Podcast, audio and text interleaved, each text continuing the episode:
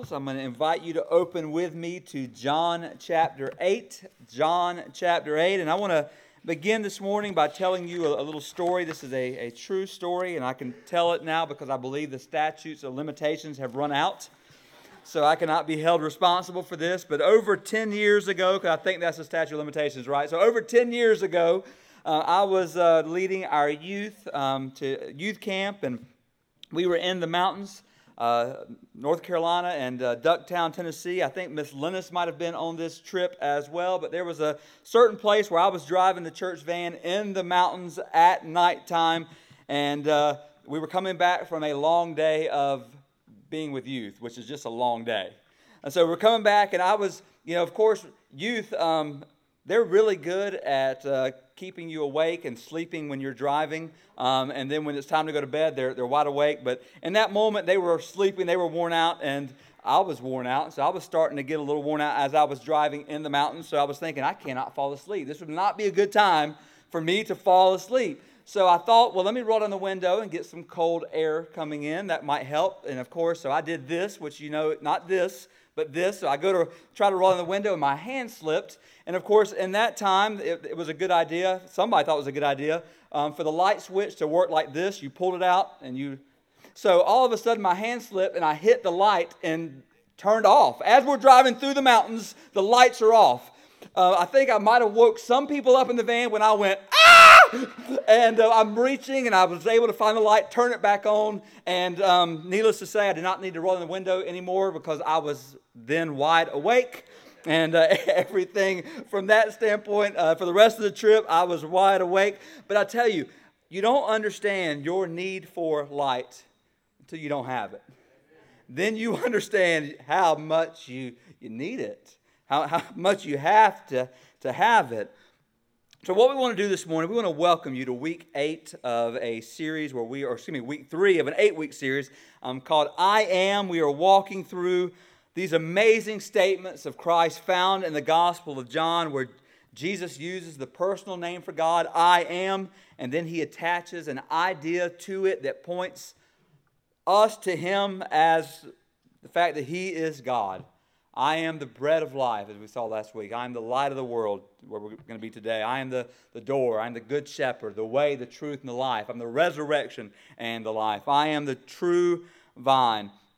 And as I said last week, my prayer in this series is that we would, through our time together, behold the glory of God in the face of Christ and be forever transformed by what we see. So behold God's glory in Jesus' face and be forever transformed. Transformed. And this morning we come to this picture of Jesus as the light of the world. It's not a coincidence that the first time the universe heard the uttered words of God, so the first time the universe heard the uttered words of God, the message was not, let there be peace, let there be joy. Now, it wasn't even, let there be love. The first message that the universe heard God speak was, let there be light. Let there be light. God always begins, hear this, by turning the lights on. Whether it be in the world or whether it be in our hearts. For think about this. Life requires light, and faith, spiritual life, requires God's light to shine in our hearts. Yet, unfortunately, we cannot deny that we live in dark times. Maybe our world is not as dark as it could be, but it is still darkened by the consequences and wages of sin. Just think about this. Our world is darkened by immorality, idolatry, spiritual apathy, moral relativism, racism, pornography, false prophets, watered-down preaching, hypocrisy, unbridled consumerism, Um, materialism, religious extremism, terrorism, um, discord, division, strife, hatred, unforgiveness, violence, jealousy, anger, intolerance, unbelief. Did I miss a few? I'm sure I did. That shows how bad it is. I'm sure I, I missed um, some. And while we cannot deny the the canopy of darkness that, that rests over us in our current day and age, There must, there, there has to be something that we hope in, There has to be something that we can hope for. There must be a light to shine in our darkness. And thankfully, Jesus comes to us in our text this morning as light. Not just light for a time and not just light for a certain place. He comes to us as the eternal light of the world. He is the light of the world. Or to, to put it in the words of, of Pastor John Piper, I love this. He says, Jesus being the light of the world means the world has no other light than him. If there is going to be light for the world, it will be Jesus. Let me say that again. If there is going to be light for the world, it is going to be Jesus. It means that all the world and everyone in it needs Jesus as their light. It means that the world was made for light. This is not a foreign light. This is the light of the owner of the world.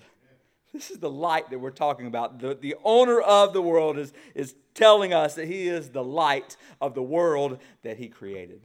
So we want to press into him today. And it's kind of weird. We began this series in John eight a few weeks ago, and now we come back to John eight, the beginning, um, verse twelve. So I'm going to ask you, as we honor God's word today, that you, if you can, that you stand with me. And we're going to read John eight, twelve through fourteen together. And then unpack this picture of Jesus as the light of um, the world. So let's let's read, beginning at verse twelve. Again, Jesus spoke to them, saying, I am the light of the world. Whoever follows me will not walk in darkness, but will have the light of life. So the Pharisees said to him, you are bearing witness about yourself. Your testimony is not true. Jesus answered, even if I do bear witness about myself, my testimony is true, for I know where I came from and where I am going, but you don't know where I came from or where I am going. Let's pray together. Father, we just come before you today, come before your word, and we know, God, that your word is life. Your word is living. It is powerful, God. Your word is revealing you, God, to us, and we don't want to miss this today. God, we live in a dark world, but yet there is light, there is hope, God, and we want today to be encouraged and reminded, God, where our hope is. We want to be reminded today, God, what the light does to this world and to those within um, this world, what light does. God, remind us today, God, just the, the powerful effects of light in our world, in our very souls. Remind us, God. And Lord, just encourage your people like never before, God, to run from darkness and to run into your glorious light. God, we praise you and thank you in Jesus' name. Amen. You may be seated. So just, just think about this amazing claim of Jesus as the light of the world. Um, as he's in the temple during the Feast of Weeks. And maybe we don't understand what the Feast of Weeks is, but it was a time where Israel would come together and they would celebrate that God had led them, among other things, that God had led them in the wilderness um, forty years by a pillar of cloud by day and a pillar of fire by night. And one of the ways they would remember is they would light candles in the, the court of women in their, their temple, and um, it would just set the, the temple a, ablaze with with light, but it was, it was a reminder to them of God's guidance. It was a reminder to them of God's protection. It was a reminder to them of God's presence, that God was with them. Yet strangely enough, when we get here in John eight, those who are being exposed by this light immediately begin to fight against it. It's a picture of our world. The second that light begins to expose darkness, darkness will try to fight against that light. So in the middle of this amazing declaration by Jesus that he's the light of the world, the Pharisees immediately begin to say, you're testifying against or about yourself, and what you are saying is not true. And Jesus says, no, um, I know where I came from, I know where I'm going, and you don't know either. You don't know either of those. So think about this. What's really happening here? What's happening when Jesus says, I'm the light of the world, and the Pharisee says, no, you're not, you're lying? What is going on here?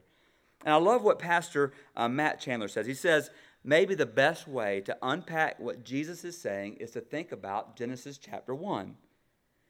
Here's what happens in Genesis one. The Bible says the state of the universe looked like this. It is formless, it is dark, it is void. Then in Genesis one, verse three, the Spirit of God is hovering over the waters, and God says, let there be light. It's formless, dark, and void, and the God of the universe says, let there be light. And from that sentence, what was formless began to have form. What was void began to be filled with light, and darkness was put on its heels by light. This process of what formless being formed, of what is void having life, and what is dark um, being exposed by the light was God's way of beginning to interact with His creation.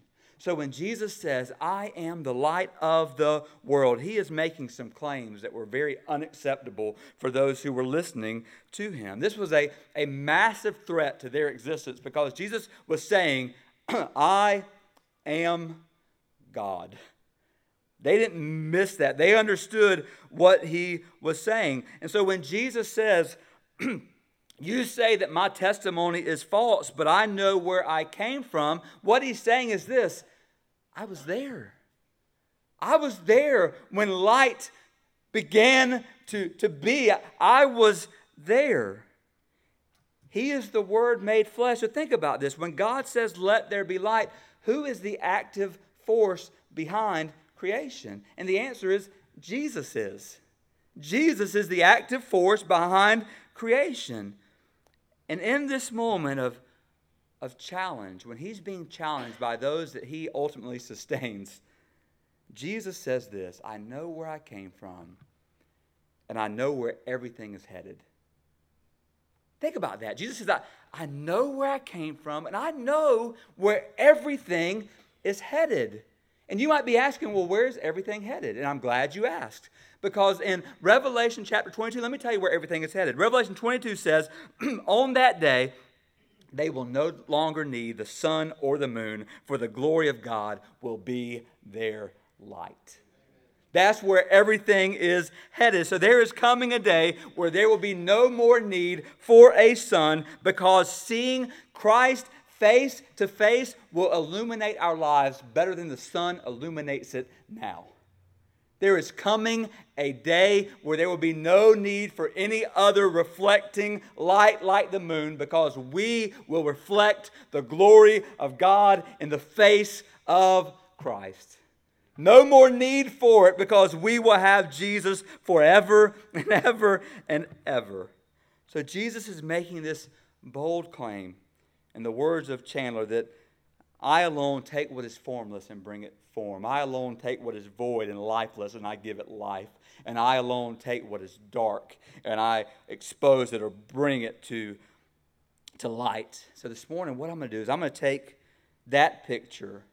And from that picture, I want to this morning unpack three ultimate and amazing truths concerning the one who is our light, our hope, our declaration to the dark world around us. So three truths today we want to unpack from this statement that Jesus is the light of the, the world. So the first is this: Jesus takes what is formless and He makes it gloriously formed. He takes what is formless and He makes it gloriously formed. Just think about, just think about a formless world. So Genesis one, we have this picture. The world was without form. Just think about that. And then think about a world that is formed and that has order, which speaks of God's design and which speaks of God's purpose. And it's amazing when we think about humanity's quest to try to understand their own existence, to find their purpose. The questions that seem to be on the heart of man are this: where did I come from and why am I here? Where did I come from and why am I here? And it's strange to think about our world. For when light and life came to our world in the person of Jesus Christ, our world rejected that life and rejected that light. And in fact, our world hung that light upon the cross, not understanding that as they hung that light on the cross, it made it more possible for that light to shine everywhere. They miss that beautiful picture. But just follow with me here. Instead of our world receiving light as it came to this earth, now our world is on an exhaustive hunt looking for life and light everywhere, including the galaxies all around us. A few weeks ago, our world lost its mind because NASA came out and said, there's galaxies out there. And our world says, there's got to be life. There's got to be life. And here's what happens. When our world rejects life in the form of Jesus, we have to look everywhere else for it. We have to look everywhere else for life. We have to look. We have to turn over everything. And this is the pursuit of the world that we're living in. They're looking everywhere for life and for light instead of looking to Jesus. Think about this. The first question of the Westminster Shorter Catechism, amazing question, which says this: what is the chief end of man? And it answers the question by saying this: the chief end of man is to glorify God and to enjoy Him forever. The chief end of man is to glorify God and to enjoy Him forever. So if you want to know what your purpose is, your purpose is to glorify God and to enjoy Him forever. That's the purpose of your life. That's the purpose of my life. The purpose that we are to order our lives around. We glorify God. We do so by enjoying Him forever and ever and ever. And let me just add a quick thought to that. Pastor in many days gone by, Jonathan Edwards, said this: God's glory and man's happiness are not at odds with one another. Far from it. Two, the two ideally work hand in hand. And let me just say what I mean by that. We have been convinced by the enemy that we either have to choose between God being glorified in our lives or between us being happy in our lives. And we have been led to believe that those two can't go in hand in hand, which means that we either have to choose between God being glorified in our lives, which means we're going to be miserable, or we have to choose between us being happy in our lives and God's going to be miserable because we're not going to be obeying Him. So we we the enemy has convinced us of that. And let me tell you what has happened because the enemy convinces us of that is that we are forced to make a choice. And some people, maybe even many people, are choosing their own happiness over the glory of God. And it goes like this: well, I'm forgiven anyway. I know I'm saved. God will forgive me, but I have to choose me here. Instead of realizing our greatest happiness, our greatest fulfillment, our greatest pleasure in this life is found in God being glorified in our lives. And as He is glorified in our lives, let me just say this. There is so much in my life that I that I can't even begin to say how, how, how I regret, how I wish would not have happened, how I wish I could change if I could go back. But there are some things that, let me let me say what, one thing that I, I can say without a doubt, I am so thankful I can't take back, is that day that I had an encounter with Jesus Christ as my Savior and Lord. And every every day that I walk in that and walk in His will and walk in a relationship with Him, let me tell you what happens. Purpose happens. And, and happiness happens. And fulfillment happens. In fact, let me just say this. Oh, that we would see that finding life in Christ is the death of boredom. If you want to make sure boredom dies, seek Christ. Follow Christ, because there's nothing boring about following Christ. So finding life in Christ is the death of boredom. Because, and, and because our, our chief aim is to glorify God by enjoying Him forever, it gives purpose to everything we do. It gives purpose to our individual lives. It gives purpose to our family lives. It gives purpose to our work lives. It even gives purpose to our free time, that we're glorifying God and we're enjoying Him now, and we know that we will enjoy Him forever. So when we talk about Jesus being the light of the world, what we're saying is this: that outside of a relationship with Jesus Christ, that we are outside of what God designed us to be and what God designed us to do. And therefore, we are not fulfilling what God made us to do, which is to glorify God. And in a real sense, because of that, we are unmade and we are unformed. Yet we, when we come to Christ as the light of the world, he begins to form us. And he begins to reorder our lives, get this, around him. And everything begins to change. So Jesus takes what is formless and makes it gloriously formed, or formed for his glory. Secondly, Jesus takes what is lifeless and marks it with endless life, or eternal life. And think about, just think about an earth that is void. According to Genesis one, verse two, the earth was void. An earth that is lifeless. And then follow me here. Now think about the void and lifelessness that exists in so many people that you know. We don't have to look far to find people that have a void in their lives and have lifelessness in, in their lives. In fact, Blaise Pascal, a famous French mathematician and philosopher, put it this way. There is a God-shaped vacuum in the heart of every man, which cannot be filled by any created thing, but only by God the Creator, made known through Jesus Christ. So there's a, there's a God-shaped hole in all of our lives, and the only way that that hole can be filled, get this, is by God, not by by us. If we try to stuff anything but God in that God-shaped hole in our lives, we will end up dissatisfied, we'll end up restless, we'll end up discontent, we'll end up miserable, and ultimately we'll end up without life. It won't matter what you've accomplished in this life if Christ is not your life. It won't, it will not matter. There's only one way to fill the void in your life and my life, and it is Jesus. And did you know that sometimes, and I thought about this this week, sometimes I think that we forget what life was like without Jesus. You ever thought about that? Sometimes we just forget what our life was like without Jesus.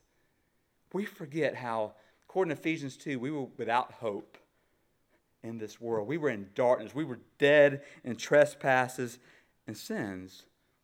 I think sometimes we forget how great of a treasure we have in him. We forget that he makes everything worthwhile. Let me just go in a quick different direction here, but kind of the same direction. In two thousand five, which seems a long time ago, doesn't it? sixty Minutes correspondent Steve Croft sat down for an interview with New England Patriots quarterback Tom Brady after he had won um, his third Super Bowl ring. Now he's on five, but um, at, at that point he had won three. If you don't like the New England um, Patriots, I am sorry, but this is a good, really, illustration here. So you just have to bear it for the next few minutes. But let me just share one part of this conversation. When Croft asked Tom Brady the effect that winning three Super Bowls had on him, listen to what he said. He said, "Why do I have three Super Bowl rings and still think there's something greater out there for me? I mean, maybe a lot of people would say, hey, man, this is what it is. I reached my goal, my dream, my life. Me, I think, God, it's got to be more than this. I mean, this can't be what it's all cracked up to be." Just think about that. Just stop and think about who we're talking about here. Tom Brady has now won five Super Bowl rings, um, With the New England Patriots. He is married to a supermodel. He has made over fifty million dollars in his career. He might go down, I say might go down, as the greatest quarterback to ever play um, the game of football. He will definitely have a statue in his honor outside of Gillette Stadium one day once he retires. And think about this. None of those things are true of us. I look at the women out here and I see the men you're sitting beside. You're not married to supermodels. Ladies, you're ladies, you're not married to supermodels. I see, I see your husbands. You're not married to supermodels. I mean, there, there. None of, none of us, none of us are going to have our place of employment build a statue for us one day once we retire. Outside of that, I mean, I'll be good if there's a one day there is a the Micah Strickland urinal somewhere in our church. I mean, I, I'll be I'll be good if, if if that's the best that that happens. But think about this: none of us have those things in in that way. But this is where Tom Brady serves us. And what I mean by that is this: he has the American dream in his hands, and he says, God, it's got to be more than this. There's got to be more. This can't be all that there is. Ecclesiastes chapter three, verse eleven says that God has placed eternity in our hearts. Therefore, only what is eternal can fill the gap of eternity in your heart and my heart. Without the light of life, we will always be left to say, there's got to be more than this. Yet when we truly know the light of life, we come to realize that nothing is better than this. When we come to know him, we realize that nothing is better. When you know Jesus, you will never say there's got to be something better than him. For when you truly know him, you realize there is nothing better than him. So Jesus takes what is lifeless and he marks it with endless, eternal, abundant, purposeful life. So see this picture. Jesus takes what's formless and he makes it formed. He takes what is lifeless and he brings and breathes life into it. And then third, Jesus takes what is in darkness and he manifests marvelous light. He takes what is in darkness and he manifests marvelous light. So Genesis one says darkness was over the face of the deep. And yet Jesus says in John eight, I'm the light of the world. Whoever follows me will not walk in darkness, but have the light of life. Outside of a relationship with Jesus Christ, we are what the Bible calls in the domain of darkness. When we come to Christ, Colossians said that we are transformed, transferred, excuse me, out of the domain of darkness and into the kingdom of his beloved Son. Or another way to put it is, when we enter into a relationship with Jesus Christ, we are taken out of darkness and we are brought into marvelous light. We are brought into his light. And if you are here this morning and you're not a believer, just let me say this. The Bible says that you are spiritually blind and that you are walking in darkness. You can see some things, but you cannot see what is ultimate. You cannot see what is what is eternal. It's like walking in a familiar area in darkness. Even though you're familiar with the layout, it's still dangerous. Have any of you ever gotten up in the middle of the night in total darkness in your room, and you know the layout of your room, yet somehow along the way, you still managed to stub your toe in a way that made you shout hallelujah? Or not hallelujah. I don't know what you're shouting, but how many of us have stubbed our toe along the way of darkness in our own familiar rooms? Anybody? I, I think about a time where I was up and I hit the bed and then I, I fell over and hit the wall, and Misty sat up and I thought the words that were about to come out of her mouth were, "Are you okay?" And instead she said, "Would you be quiet? You're going to wake somebody up." And I was just like, but I think I broke my toe. But in that moment, it did not matter. But just just, not, just follow with me here. Even in a place that we're familiar with, if there is total darkness, we're in danger. And let me just go and say, say something a step further. No matter how familiar someone is with their lostness, they're still lost. And they're still in darkness. And the unfortunate part is there are... There are so many people in our world that continue to walk in darkness, refusing to admit that they don't know the way. And let me unpack real quick two truths that come from John eight and verse twelve in, in closing. Two truths. One is for the unbeliever and one is for the believer. Two things that we see in Jesus' audience here in John chapter eight. First is the, the level of unbelief that is, is found or is, has built up in the lives of the Pharisees and the lives of the crowd. Right after Jesus says, "I am the light of the world," the Pharisees immediately begin to try to catch Jesus in a contradiction. So they say, "You're bearing witness about yourself, which means that you must be lying." And of course, this comes from John five thirty-one, where Jesus himself said, "If I bear witness about myself, my testimony is not true." So they're just they're trying to use Jesus' own words to contradict him. And of course, what Jesus meant in John five thirty-one was, if my testimony only comes from me, and if my testimony is disconnected from my Father in any way whatsoever, then my testimony is false. Thankfully, Jesus never said anything that was disconnected from his Father. But here's the thing. In that moment, context didn't matter to the Pharisees. They could care less about context. All they cared about was trying to catch Jesus in a contradiction.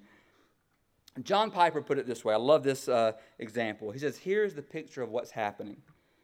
Think of me having a conversation with someone not from America, and we are discussing what we call flashlights.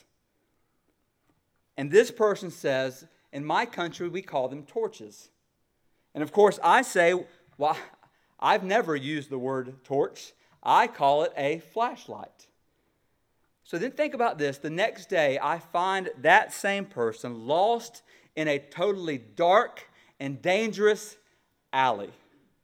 So I run up to them, and remembering our conversation from the day before, I say, here is a torch. Use this to free yourself from this terrible situation.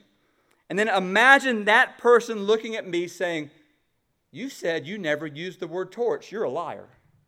And I'm not going to believe you.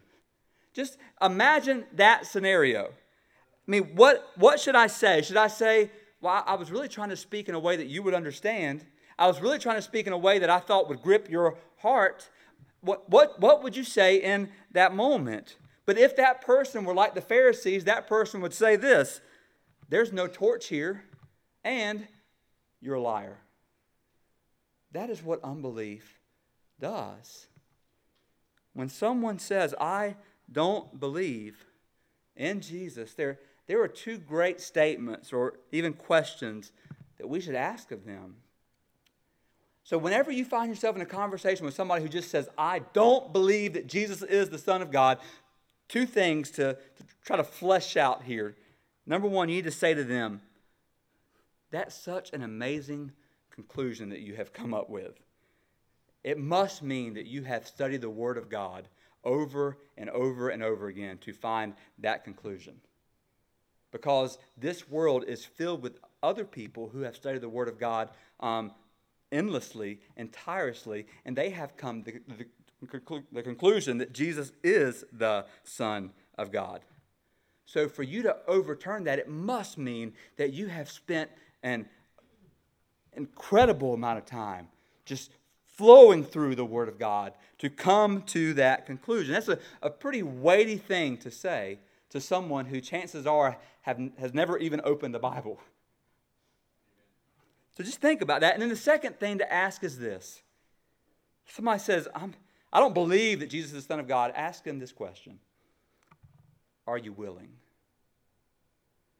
For in John seven seventeen, Jesus said, if anyone wills to do God's will, he will know whether the teaching of God, or whether the teaching is from God, or whether I am speaking of my own authority. When you're talking to someone who says, I don't believe Jesus is the Son of God, ask them, but are you willing? Are you willing to believe that Jesus is the Son of God? Would you be willing to receive Jesus for who he himself claims and shows himself to be? And unfortunately, the Pharisees and many unbelievers in our world would say, no, I'm not willing. I'm not willing. But what if Jesus showed his authority by dying and rising from the dead? Are you willing? No. No, I'm not willing. And this is the world that we live in. Think about this. Why? Because unbelief traps people in darkness. Listen to that. Unbelief traps people in their darkness. If you are in this room today and you are, if you're an unbeliever and in this moment you feel like you're being talked to, understand that this is a moment of light for you. This is a moment where light is shining into the darkness of your hearts, and light is trying to pervade, and light is trying to spread through every being of your heart, and you have a choice. You have a choice. You can either let that light do its work and shine its way through your heart, or you can shut the door. You, you have, have a choice, but oh, that you would let the light shine. Oh, that you would let it shine. And then let me say this to believers. For we also have a tendency to be trapped in a delusion. And that delusion is that we have a tendency to believe that you and I can somehow hide from God. We believe that we can come to church and we can play this game. And as long as we show up here, it doesn't matter what's going on in our hearts and in our lives. As long as we can hide it from everybody else, that we're we're okay. And we have this, this tendency. Yet, please hear this today, brothers and sisters, because Jesus is light, get this, we can't hide anything from him. We can't hide. Nothing can be hidden from him. We have no secrets. If you are a believer here this morning and you think you are hiding in the shadows, know that Jesus is willing and able to graciously expose you. In fact, think about what happens right before Jesus makes this declaration that we read about in John chapter eight. Right before this story, a woman who had been caught in the act of adultery is dragged to Jesus by the Pharisees. They are bringing her to Jesus, and of course, they're bringing her to Jesus. They're using her in order to trap him. Let me just say this. I praise God for the wickedness of the Pharisees. Because if it wasn't for their wickedness and trying to trap Jesus, they would have killed this woman. But because of their wicked hearts, because of their unbelief, because they were dead set to try to trap Jesus, they bring this woman who was caught in the act, and they bring her, get this, to light. They bring her to glorious light. And just think about this. She is caught in her sin. She is busted. Do you see the grace in this? This is not a woman who just one day woke up and said, I'm tired of doing what I do. I'm tired of this. Let me pursue this Savior and see who he is. That's not what happened with this woman. This woman continued in her lifestyle, and she got busted. And because she got busted, and in her, in, in this picture of her getting caught, she is brought to Jesus, and her darkened heart is exposed to light. And Jesus ends this conversation. Look at this in verse ten of chapter eight. Jesus stood up and said to her, Woman, where are they? Has no one condemned you? And Jesus, or she said, No one, Lord. And Jesus said, Neither do I condemn you. Go, and from now on, sin no more. Don't miss the mercy of God in Christ here today, brothers and sisters. He is the light of the world, and he is exposing darkness. And if you are a believer in this room this morning, and if you are walking in darkness, understand this, it's going to end in one of three ways. So if you are walking in darkness, one of three ways this is going to end. Number one, still being influenced by the Spirit of God, you are going to be brought to a place of repentance and confession, and you're going to see the off-ramp of your darkness, and you're going to get off, and you're going to run to Jesus. You're going to run to the light. That, that's one way. A second way is that Christ in his grace is going to expose you. You're going to get busted. And in getting busted, it's going to be embarrassing. It's going to be humbling, but it's going to be a gracious thing because you're going to understand God's grace in busting you so that he can expose you and forgive you. But then the third way this is going to end is the hardest way, and that God will just simply turn you over to your sin to be destroyed by it. My role today is not to judge you, but to lay before you all that Jesus is as the light of the world. And in doing that, my hope is that the grace of God, by the grace of God, you would begin to sense the feeling of if you are unformed, if you are devoid of life, if you are walking in darkness, that you would begin to sense that, and in sensing that by the work of the Holy Spirit, you would run to the light of the world. You would run to him. Run to the one who has triumphed gloriously over darkness. Run to Him who is shining on you in this moment. Don't be content with darkness, because let me tell you what happens if we are content with darkness. Let me show you one more verse on the screen. It is John chapter twelve, where Jesus says this. Jesus said to them, "The light is among you for a little while longer. Walk while you have the light, lest darkness overtake you. The one who walks in darkness does not know where he is going. While you have the light, believe in the light, that you may become sons of light." But, but hear this. When Jesus had said these things, He departed and hid Himself from them. Light is the active power that dispels darkness. Light cannot be overcome by darkness. Let me just say this. You will never, I will never, you will never open up the front door of your house and darkness will just find its way in. No, that's not how it happens. You and I open the front door of our house and light finds its way out. That is the picture of what light does in our lives. So let me beg you today, unbeliever, believer, wherever you are, um, wherever you are in this journey, let the light in and let the light shine. Jesus is the light of truth that dispels the darkness of falsehood. Jesus is the light of wisdom that dispels the darkness of ignorance. Jesus is the light of holiness that dispels the darkness of impurity.